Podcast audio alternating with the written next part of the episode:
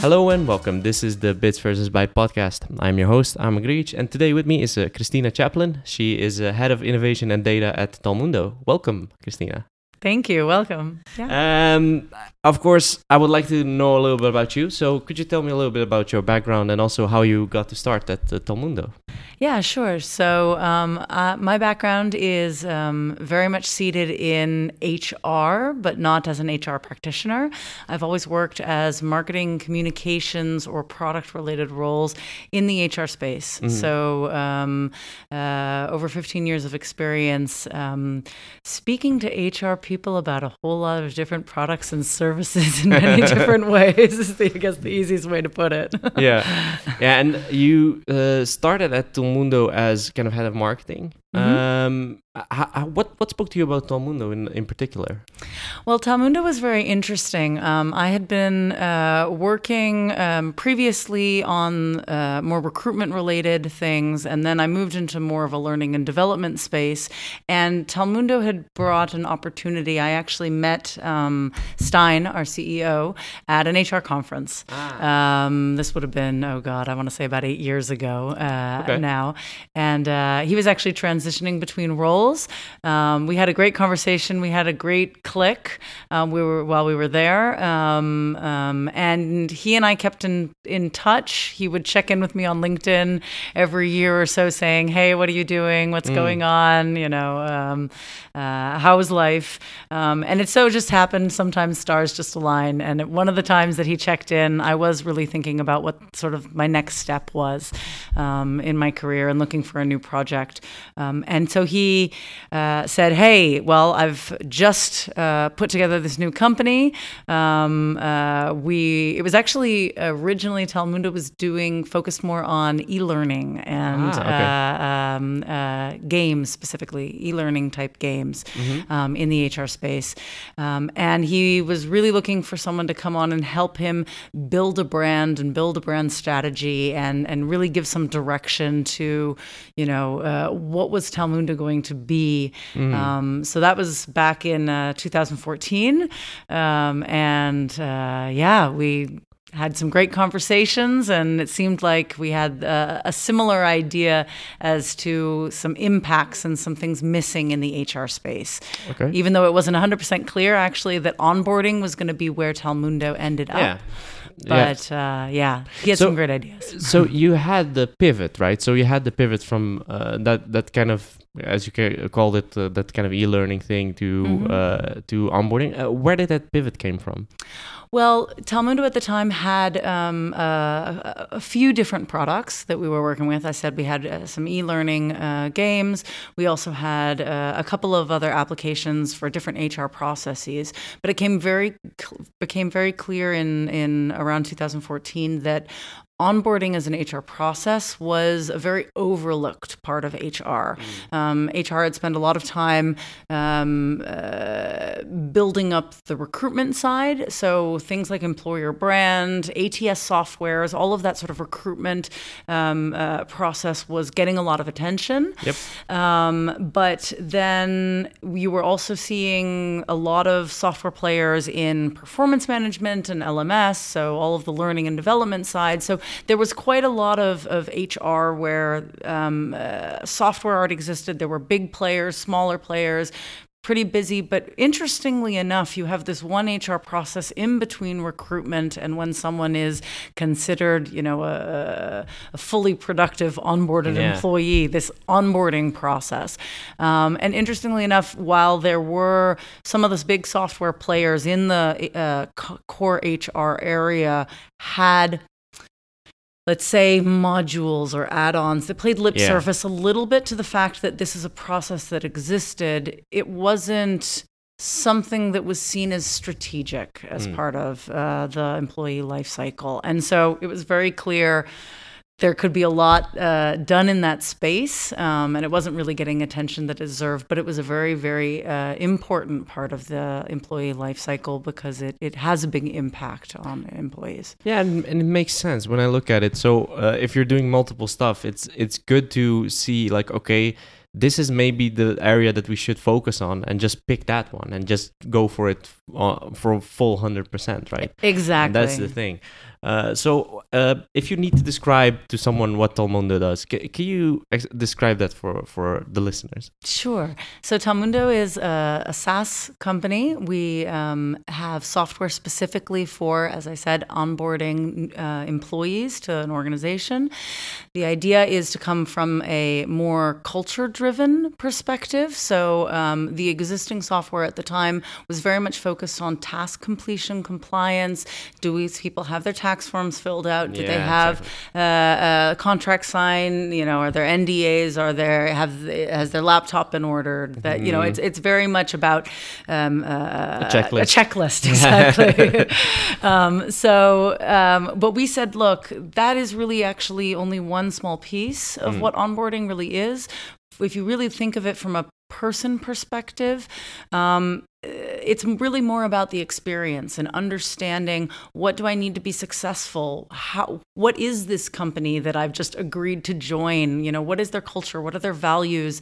Um, which of course is visited and looked at to some degree during the recruitment process, but really seeding it into that person, like allowing them to become part of that family, so to speak, that they've decided to join Yeah. and really understand it. And get now that they've agreed to become part you can give them often a deeper look. Um, you know they- they're almost on the inside even if they're not technically on the inside until they show up on their first day. But uh, giving them a chance to really um, uh, uh, give them at the time they need the information that they need Yeah. um, and giving it to them in smaller bits and pieces. So our software is, as I said, uh, it's a platform that allows companies to build that experience, build that onboarding journey, um, and uh, uh, deliver it to onboardees both before they start.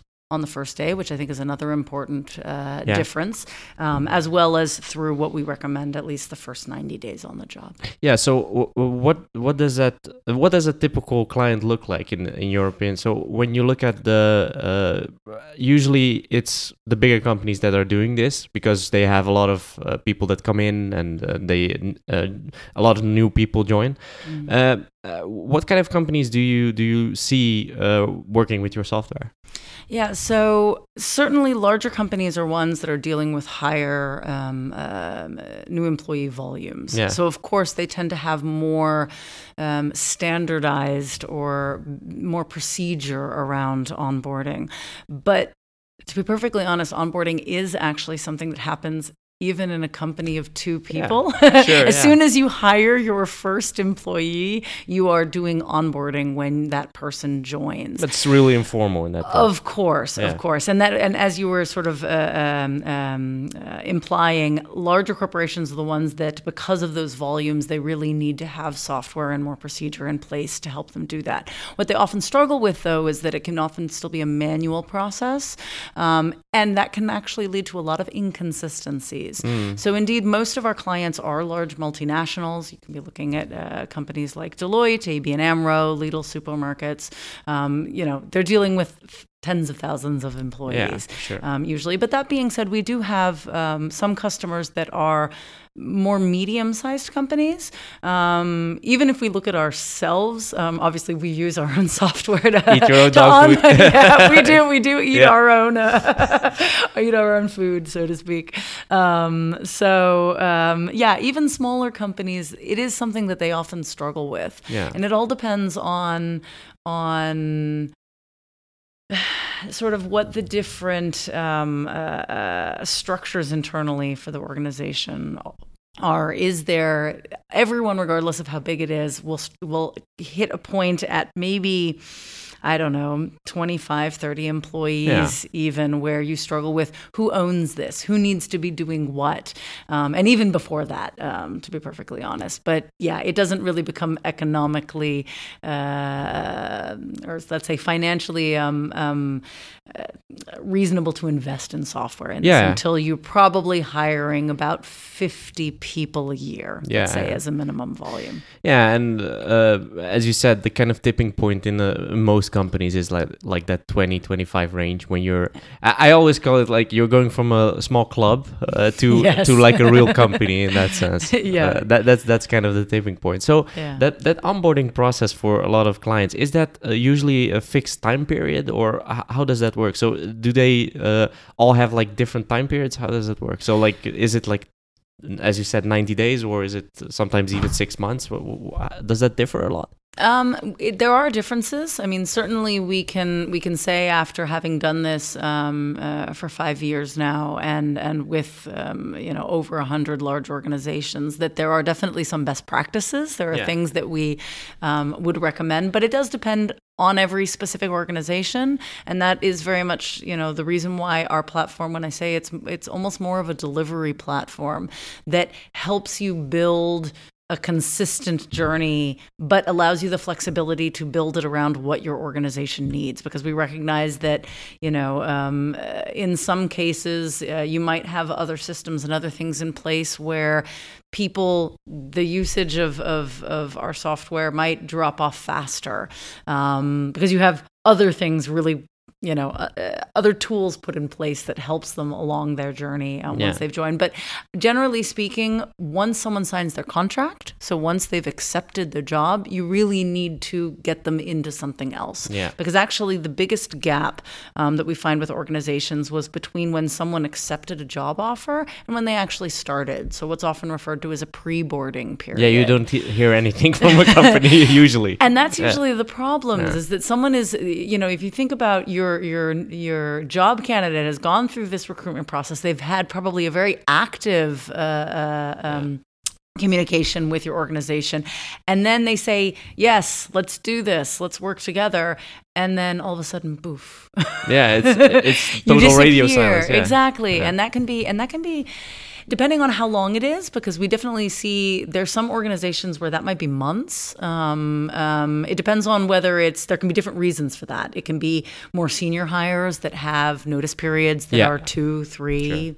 I don't know, maybe even six months if you get up high Yeah, enough u- usually it's like two months uh, at least when it's a longer. Uh, But you also see it in lower, um, uh, uh, sort of lower job positions. So uh, recent college graduates, they're often, you know, uh, big employers will go out and do university job fairs and Yeah. things like this, and they might actually be recruiting people who are still in their studies and won't actually be joining for another three, four, five, six months, depending. That's actually something that you see um, a lot in, in specific in- industries. Um, So bridging that gap and keeping someone engaged with your organization, with your employer brand, keeping them excited about the job that they've agreed to start is really important as well. Because, um, again, there are some of those employers that if they're already in that what everyone always calls that war for talent for the best and the brightest and they've put a lot of um, energy effort and investment into recruiting these people the best of the best out there Yeah. and then you lose them in that two month period for whatever reason because if they are truly the best of the best then there will probably be someone else who comes knocking on their door too and it does happen more Yeah. than i think people really think so Yeah, so the the, the pre-boarding is interesting to me Hmm. because that, uh, as you mentioned, that's an interesting period for someone that's starting at the job. So, uh, wh- what are some of the things that you've seen in companies that really work in that pre-boarding process? So, what are some of the things that they do that that really works? Yeah, so um, one of the examples that I can think of very concretely is we work with KPMG, who um, is a perfect example. Management consulting is a perfect example of a, of a industry that does a lot of uh, university recruitment and has that big gap. You know, the the three to six months, say, from someone saying accepted job offer to starting. Um, and they've they've um, and this is the exciting thing when we start talking about data a little bit. Um, we can really see since we started working with KPMG back in 2014 um, and and uh, five years later the difference in that attrition rate between them focusing on you know uh, having consistent and constant contact with those recent graduate hires that they've made over the course of the spring, Yeah. who generally join the firm um, uh, in the fall, actually as a cohort. So they're sort of coming in as this, uh, uh, you know, this class. They've graduated school and they come in as a new class um, Yeah. for their first job. But having the opportunity to stay in touch with them means that they're most, they're least less likely to lose them to a competitor, which happens a lot. um, uh, again, with that that that cohort of the best and the brightest. Um, Yeah. So, um, yeah, we, we we we five years later, we can actually consistently say this is a case where we have seen where there that attrition rate has significantly dropped Yeah. um, just just because they say you know every every couple weeks over the course of those months here's something new we're Ah. excited that you're going to be joining this is what it means to be part of the KPMG family this is what it means you know so so again it's it's it's just constant touch points it doesn't mean that you have to say all of the training needs to happen before they even show No, up no. the other thing that we often see is that a lot of these companies they have um, uh, traditionally they were using this sort of welcome week or welcome day. Um, another one of our clients, uh, Deloitte, interestingly enough, same same, brand- industry, yeah, same sector of industry. yeah. Exactly, but they they they had a very um, interesting comment that before they started using Talmundo as uh, an onboarding platform for structuring uh, all of that content delivery and and uh, uh, pre-boarding training and and, and engagement, um, that that first week was often referred to internally as death by PowerPoint. Oh, oh my god.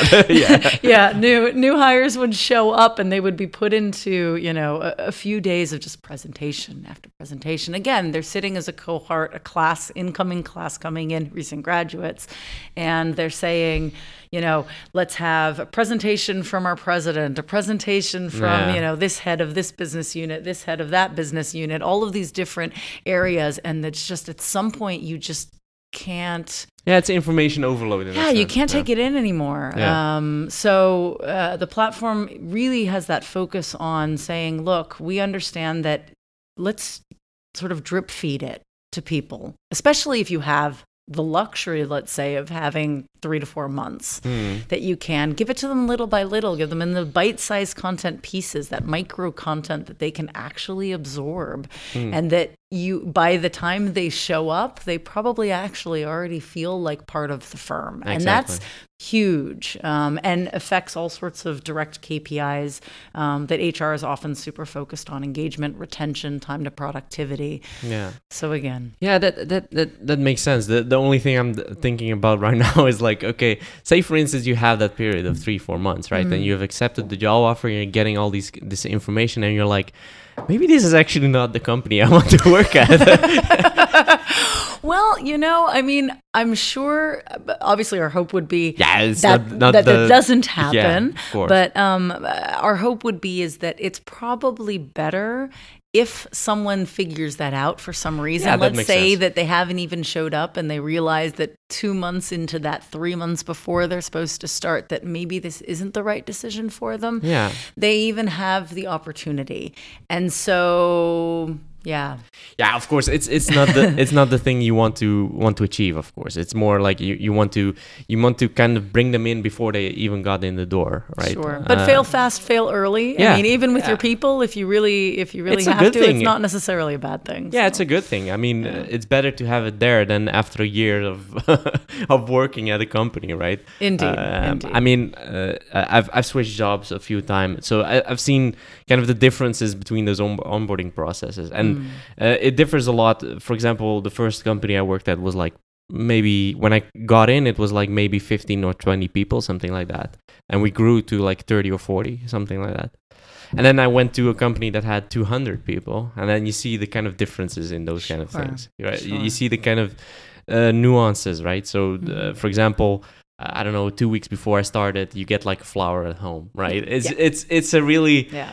Uh, kind of cliche thing when you think about it, but it, it gives kind of a sense of Yeah. welcoming in that sense. And I think a lot of people, you know, I mean, they maybe certain people or, or cer- certain company cultures might go, oh, you know, that feels cliche or that feels Yeah. kind of corny. Like, I don't know, maybe we shouldn't do that. But, you know, at the end of the day, like, you do have to remember that we're not a set of checklists, we're people. sure. And fundamentally, all of your employees is a person that's coming to join. It's usually a pretty, it's an exciting, but it's also a very nerve wracking Hmm. um, time for someone. There's a lot of insecurity um, that can go around uh, transitioning into Yeah. a new job.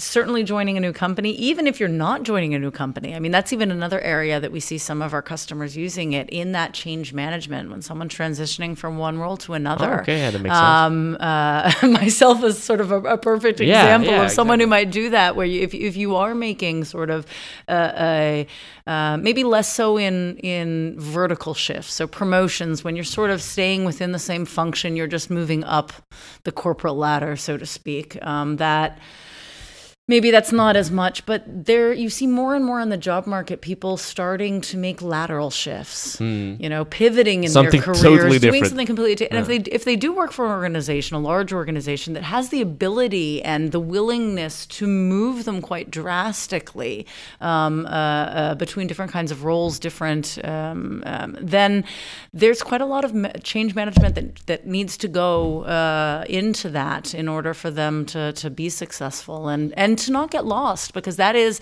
when you take someone through that change, it is an opportunity to potentially lose them too Mhm, if yeah, that's not yeah. well managed. Yeah. So when they when you switch between those kind of positions, right? Mm. So when you're doing that kind of uh, shift, as you as you call it, so um, do they also go through the same onboarding process that a new hire would, or is that uh, that specifically made for that kind of shift? Well, there's definitely going to be things that are are the same. Yeah. Um, things that are more focused on the role, getting to know your new team, especially if it's not a team that you had a whole lot of contact with uh, previously. Um, you know, um, uh, understanding what the expectations, because certainly, I mean, the larger an organization gets, oftentimes the bigger the differences can be between departments, teams, business Yeah, for sure. units, wherever that move is happening.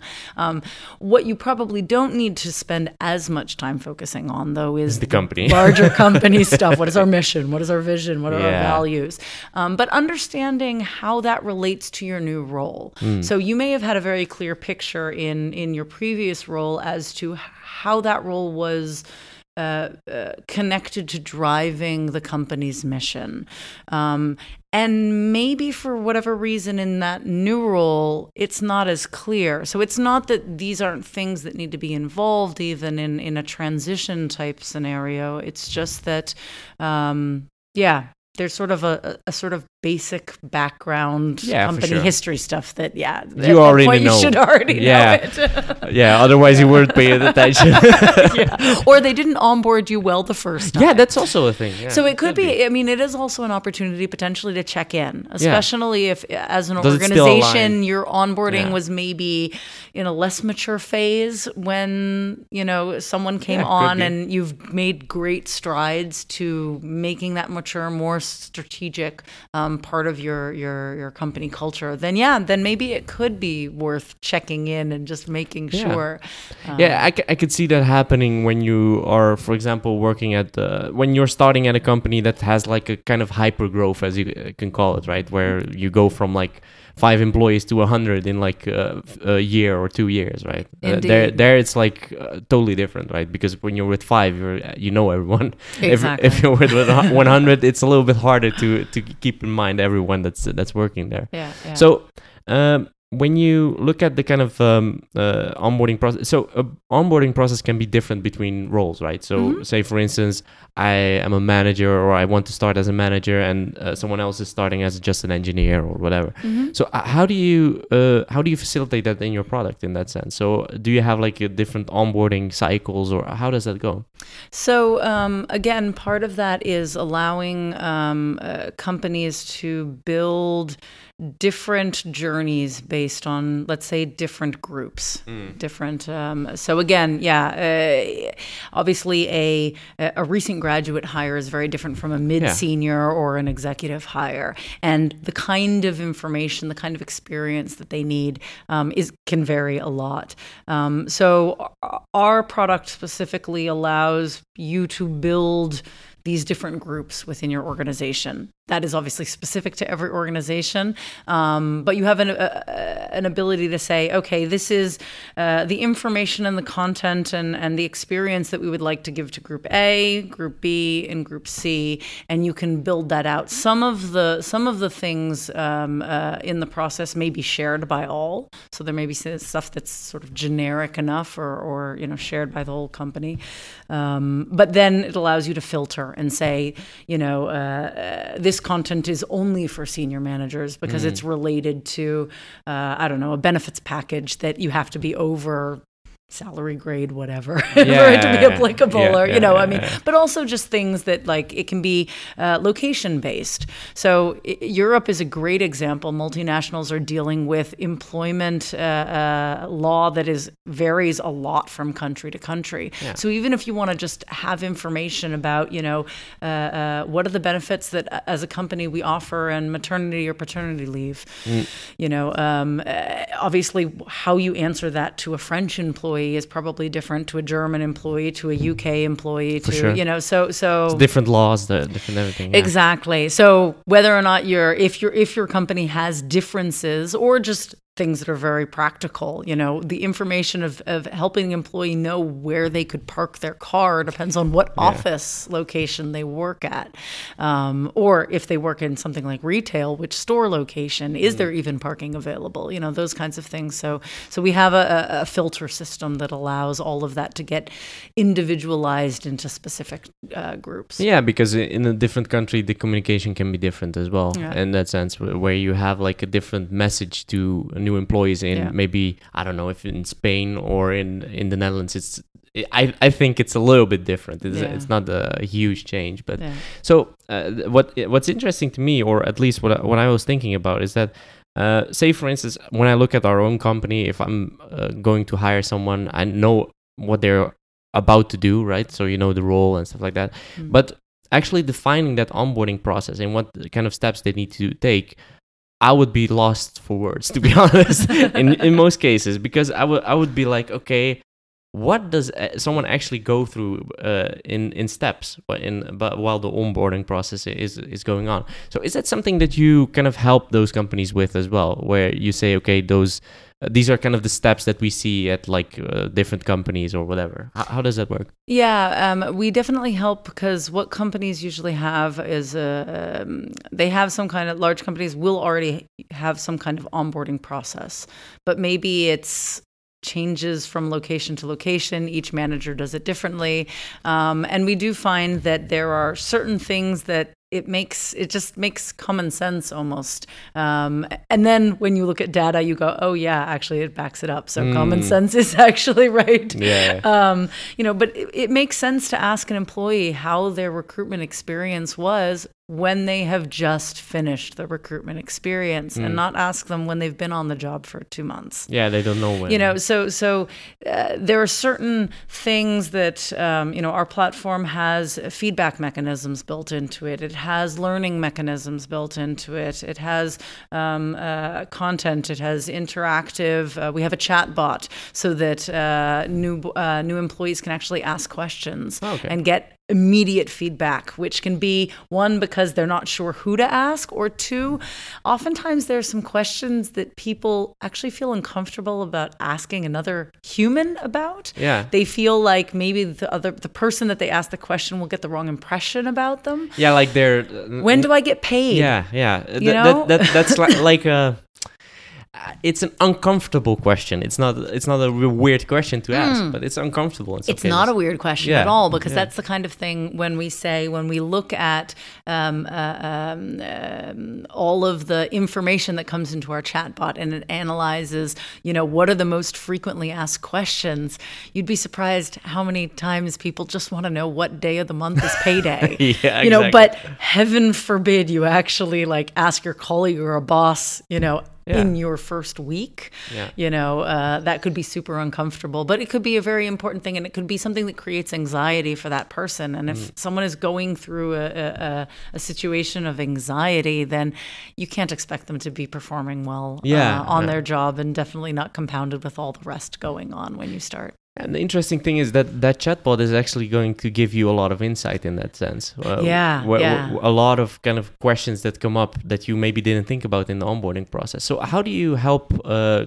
clients learn from that? So learn from those questions that are asked in that chatbot. Yeah, well, all of all of that data is being collected. So every time uh, um, uh, an onboardee um, interacts with a chatbot, um, in many different ways, it can be the questions that they ask, but it can also be the questions that they don't ask, or the fact that they didn't use the chatbot and that they went to something else. So there's all sorts of data that's being collected um, um, in that interaction, um, and um, we take we have the opportunity to say you know to organizations look um, obviously all of this is anonymized Yeah. gdpr has has has, has very much uh, uh, changed the scope of, of what data means um, uh, Yeah, for, for sure. all tech companies in in but we're looking at you know we know that uh, we can say we know that the most common question asked a week before someone starts is around this topic. So, why don't you build more comprehensive information around this topic and be proactive 10 days before? You know, What time does do I that, start? What does that mean? Yeah, what Yeah. what does that mean if if everyone, you know, 3 days before they show up is basically asking, "Oh, you know, what am I supposed to wear to work?" Hmm. then why don't a week before you actually so so that you, you allow yourself as an organization to almost predict at least the experience for that that new hire is that oh you know they've got me covered. They've got my back. They care about me. They know already before i ask the question what I need, and and that can be a very powerful experience. Um, you create a bond with something that actually requires very little human time investment. That's often the biggest challenge that HR and hiring managers face is that bringing someone new into organization is actually a very um, uh, uh, time heavy process. It Yeah, for sure, require- I mean, done properly, Yeah. it requires a lot of time investment Yeah. from the team, from the hiring manager, from HR, from the whole organization to get someone up and running. So if you can pull out all of these things that of course a human can do but you can have software and and uh, artificial intelligence and other tools that allow you to automate it more Yeah.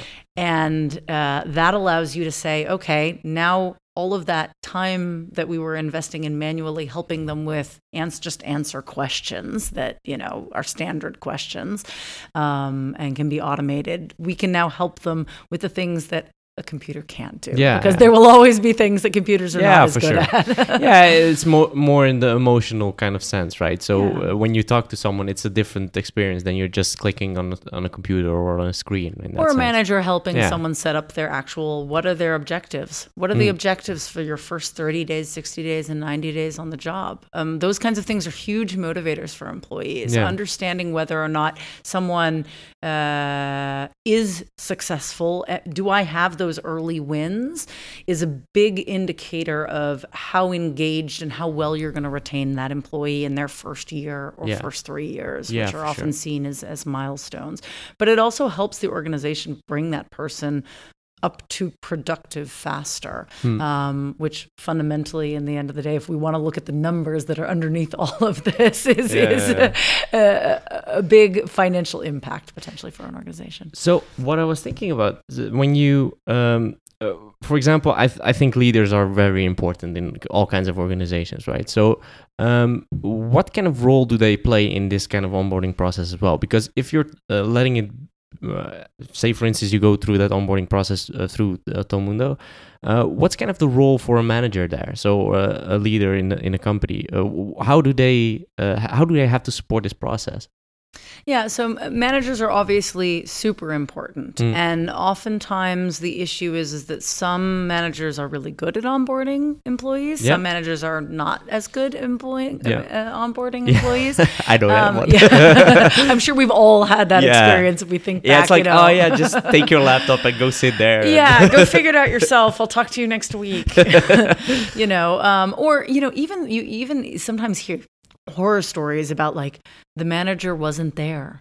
The you show up for your first day at work, Yeah, and actually your manager's not there, and killing. no one in your team even knew you were going to show up that yeah, day. that's hard. And then you're left, you know. I mean, those obviously that's taking it to an extreme, but it happens. It, it happens more than you does. think. Of Yeah. course it does. But the, the idea is that our software allows HR as a function to um, uh, give managers better tools. So they have more structure around it. They understand what's expected of them um, because you can you can not just um, uh, provide information to that new hire that you've made but that that manager is also going to get you know a ping saying you've got a new hire starting in a week here are a bunch of things that you should probably be thinking about or doing if you haven't already Yeah, yeah, you know so sure. it's just an opportunity to make sure that that that experience is con- as consistent as possible across an organization so that you don't end up losing talent because of a bad manager which is like it's a first impression. Ninety yeah. percent of the reason, or something. I Yeah. can't remember what the exact. Uh, um, A lot of uh, people quit their job because of their leader in that in that sense. Oh, most people do. Yeah, yeah People yeah. leave organizations because of people. Yeah, Usually. usually. Yeah. Yeah. Yeah, that's interesting because that that's um, that's the thing where software can help you a bit, but also uh, where the the the people skills shouldn't be underrated in that sense because uh, w- when you're uh, I know from experience from moving through that kind of process to to become a team leader or whatever you want to call it. Hmm. Um, sometimes I also still have the the feeling like okay, it's a little bit.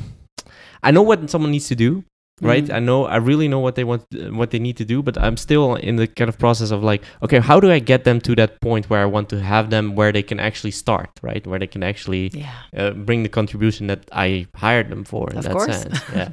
so um, what what's also interesting to me is that you went from the kind of head of marketing to head of innovation and data. Mhm. Uh, how was that transition like for you?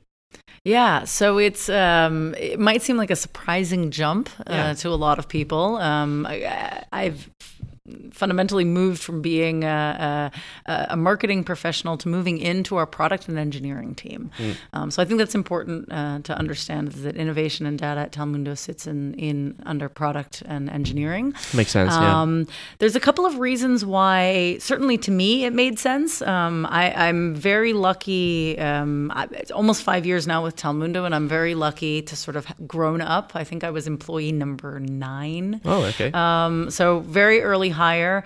Um, uh, one of the few people still around from that generation. yeah, but that's not that's well not weird. but yeah. yeah, indeed. Um, but the, the the exciting thing is is that when um, certainly in the early days, um, when we were a very small team, um, we you know, everyone wears a lot of hats. Yeah. So yes, I was head of marketing, but there were a lot of times when our um, uh, head of um, uh, product would also pull me in, and he'd go, "Look, I know that you have previous product experience, especially, you know. So what do you think about this? yeah. You know, give me your ideas. Oh, could you spend some time thinking about, you know, how would you change this product feature if you? So again, I mean, we were very much a startup, small team. You just sort of roll up your sleeves and you do whatever. Yeah. Um, obviously, as we grew as an organization, you know, marketing became more of a Marketing. truly full time job in Yeah. the sense that I really needed to be focusing on building the marketing team, building our brand, putting all of uh, uh, all of that into place. Um, but after having done that for you know uh, uh, three and a half four years that was in a good place Talmundo we we we really I'm very proud to say that I think we achieved building a very solid brand. Mm. Um, it's something that I think is reflected in the uh, client list that we have. The fact that a startup um, uh, with onboarding software in 2014 was able to knock on KPMG, Deloitte, all of these big mm. names, really big their names, doors, yeah. you know, BNP Paribas, you know, banks, management consulting, supermarkets, big retail chains, airlines, you know, all of these kinds of things. And they would say, you know what, we really like what you're doing.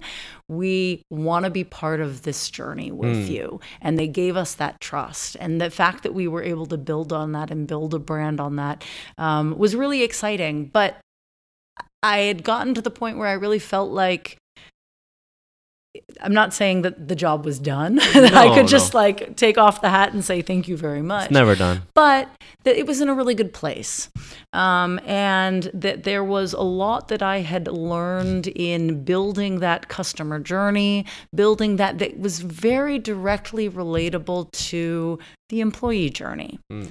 And fundamentally what our product since it's it is very experience driven is about building that journey for new employees with their new employer helping mm. that happen in a more effective and more meaningful way um, so I said, "Hey, we've decided as a as a as a strategic uh, point um, last year that we were sitting on this treasure trove of data. We had been c- collecting onboarding data for about five years now, which is not something that really any other onboarding startup because there's a lot of software startups that have started in this space over the last two or three years. Yeah, but sure. what's the big difference is that they don't have five years worth of historical data. They that's a gold on. mine in that sense. And that's yeah. a big difference. Yeah. So we said, you know what? We are now at a place where we have collected enough data. We need to do something with this. All of this is something that we can turn around and we can make them into actionable insights. There's there is a, a data proven best practices that we can pull out of this. But there was no one in the organization clearly who was going to own this. It didn't sort of fit in any of the existing roles. Yeah. So to have the opportunity to turn around and say to my boss, say to Stein, our CEO, and say, you know what, I would like to have the opportunity to take this take mm. this as a project. What does being a data driven onboarding software company mean? What does that mean for our product? What does it mean for the way that uh, uh, um, we can better help our clients? Um, and how does that translate either into new features or just things that we can bring them through our amazing customer success team? So there's a lot of relationship building yeah. and we really do partner with these companies um, that that happens as well. So certainly there are things that we can bring them um, it, while we continue to innovate with the product, um, um, and and the data will tell us some of that. And it's also just taking having someone who's really a nexus of all of the stakeholders involved, whether they are customers, whether they are our own employees, whether they are what's out in the market what our competitors are doing. Yeah. I mean, all of it out there, and just having someone saying, I'm going to take a look at this. This is going to actually be what I own. And then how does this translate into Talmundo um, uh, and our product and what we can offer our customers? So, um, what, what are some of the learnings that you got from the from this kind of the, this a huge pool of data that you had over the five years. So, what are some of the interesting st- things that you've already seen uh, in that in that period? That timing is very important. Mm. Um, I think that one of the biggest things is that you see is that when the timing is off, it doesn't matter how good your content is its impact will be severely uh, uh, diminished. Mm. So, so timing is is critical. Understanding um, what people need when. Um, so it is is so it's it's and also the other piece there is too much at once is not is is but that's something I think we all know. Even yeah, yeah, we're, we're used sure. to it. There's the information overload, but the data backs it up. Um, that if you ask someone to do ten things, they're more likely to do zero because they just go, "Oh my god, that's so overwhelming." than if on you know, uh, uh, one day, than if every single day for 10 days you ask them to do one thing. Mm.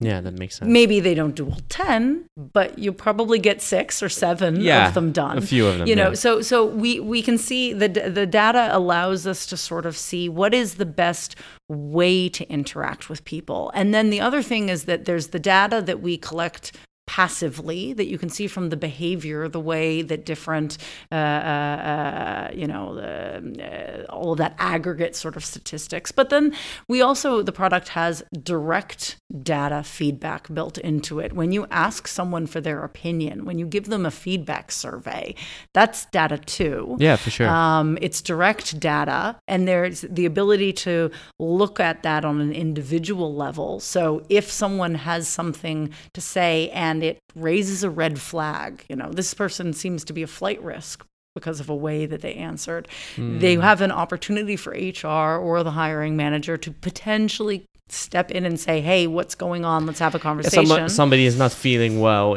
but because of an answer. Yeah, you know, uh, but then you also have the ability on that higher level to say, how is my organization doing and how is it doing over time? So you have the ability um, to, to say, if there was some major change on an organizational level and all and certain metrics that you're measuring in your onboarding process change significantly Mm. For the better or for worse, you know, is there a direct relation? Is there something that we can learn from that? And there are things that when you do it over and over and over again with more and more organizations, you say pretty consistently, yeah. This works. this Yeah. works. And Yeah. that's where, where we turn around and we say, okay, one thing is to say we have best practices because everyone kind of their gut feeling says that this is good. But another thing is to be able to say, yeah, but actually we have, you know, uh, tens of thousands of onboardees that that aggregate data confirms that Yeah. point or doesn't because sometimes data surprises you Yeah, yeah. and what your gut says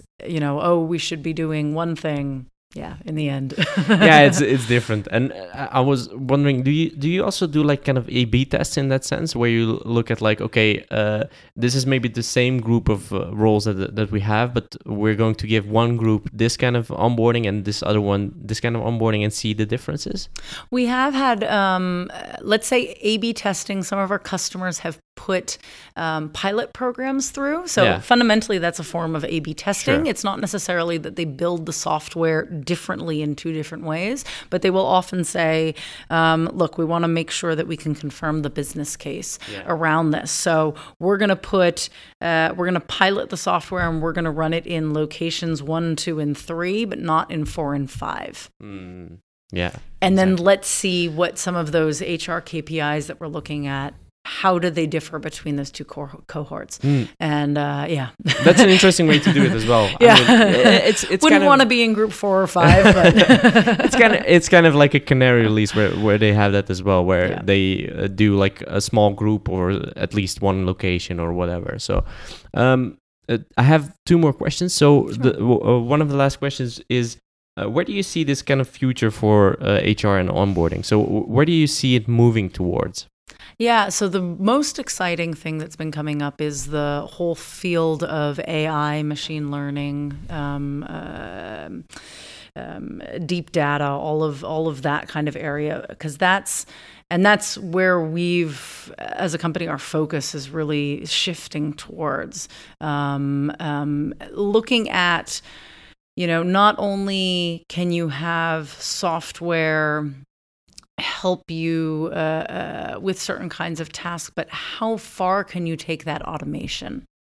How far can you say it's not even just about a human going in, setting up a system, Yeah. which is very different than saying, okay, we are going to set up the system, but now we're going to allow it to actually learn on its own Hmm. um, from specific data. That doesn't mean that you then just let it go off and you never come back to it ever again. you still need to check it yeah Yeah, yeah. Sort of you consistently validating it over and over again. Does this still make sense? Otherwise, you can end up off on on somewhere you didn't expect to be. Um, but I think that that's the really exciting space is um, the opportunity to automate more the things that computers are better at you know and and looking at the opportunity to say there are certain things where when you're dealing with massive data sets, obviously a human is never going to Nope. be able to spot the trend. No. You know, so being able to crunch these really complex algorithms where we say, look, we've got uh, different, uh, you take one KPI like employee engagement that you hear talked about all the time, and you say, how do you calculate that? How do we determine? But what if we were able to say, um, instead of giving you 12 different data points, discrete data points about employee engagement, what if we take the time to look at all of them? You build out some kind of weighted algorithm in which you say, actually, we're just going to give you your score. Mm. You got an 82. You got a 93. You got a 64. Because that's something that in a human context, everyone, you know, anyone who's gone to school knows, you know, on a hundred point yeah. scale, Yeah, what, yeah. what any of those numbers mean, you know. Uh, uh, um, but that is often more meaningful to say, you got a score of 82, and here are some things that you can do to change that, to improve that. And so all of those data points that went into that score are reflected in the actionable insights hmm. on how to change. Yeah. But at the end of the day, it's not a guessing game anymore because the more data you can you can also turn around and you can say, look, you know, we can see that consistently companies that do action X have hmm. a on average 15% increase in this particular KPI. So that makes more sense to do than this other one that maybe only gives you a 1% increase. So you have the ability to be prescriptive Yeah. in that sense and say it's all well and good to go chasing after the little things that make a tiny bit of impact and sometimes they need attention too. But if you were looking at lots and lots of data points, oftentimes we get distracted by them and it can be hard to see the ones that are more Yeah. complex but that fundamentally would have a much larger impact on the organization. Um, and and that's exciting. That's exciting being able to take all of this and finding ways to actually say you know this isn't just my gut Yeah. saying we should do something in this Yeah. space or what did someone else do because what works in organization A will often not work in organization B. Yeah, it- it's a different culture, different people yeah. working, and uh, Yeah. the interesting thing is there that um, when I when I think about it, it, there's nothing worse than someone someone that says, "I feel like this is not working," right? Yeah. Uh, in, instead of just saying, "Okay." Let's let's look at what it says, right? The data says that it is working. Yeah. Uh, so there must be something that that I, I don't know where that feeling comes from, but it, it, the data shows that it isn't like that, right? Yeah, That, that's the thing. So my last question to wrap Sure. up. Uh, so since starting on this journey, Mhm. uh, what are you most proud of since you started? Well, certainly since I've started with Talmundo, Yeah. um, the team that we've built um, overall, I mean, it's it's uh, and we've great, built a uh, a great product out of a great team. Um, so it's uh, it's really exciting to see. You know uh, how that changes and how we go through different different iterations as we keep growing as a company. Um, but yeah, being being part of that journey and and and from a very early stage and being able to say that that in many ways I can see little pieces of of you know uh, what I've done throughout the organization and watching people take a little kernel of an idea that you had and you know just take it off in, in a direction that you know I wouldn't have thought of but your mind gets blown and you go Yeah. wow that's amazing you Yeah. know and and that that you get from you know having really great people and working with really great people so Very cool. yeah Uh, How can uh, people find Talmundo on the internet? oh it's really easy talmundo.com if you're interested in onboarding, just uh, visit uh, talmundo.com in that sense. Uh, thank you again, Christina, for being my guest. It was a very, uh, very good uh, conversation about all these kind of things. Uh, and of course, for the listeners, you can find the Bits versus Byte podcast on bitsvsbytes.com and also on uh, all major podcasting platforms and Twitter, Instagram, and LinkedIn. It's all Bits vs Bytes. And uh, I have a newsletter now where uh, I talk about these kind of things. Uh, it's bi weekly, uh, every Friday. Uh, and then you get like five things about leadership, tech, and business. And it can be found on bitsvsbytes.com slash newsletter. And I'd like to thank you for listening. And until next time.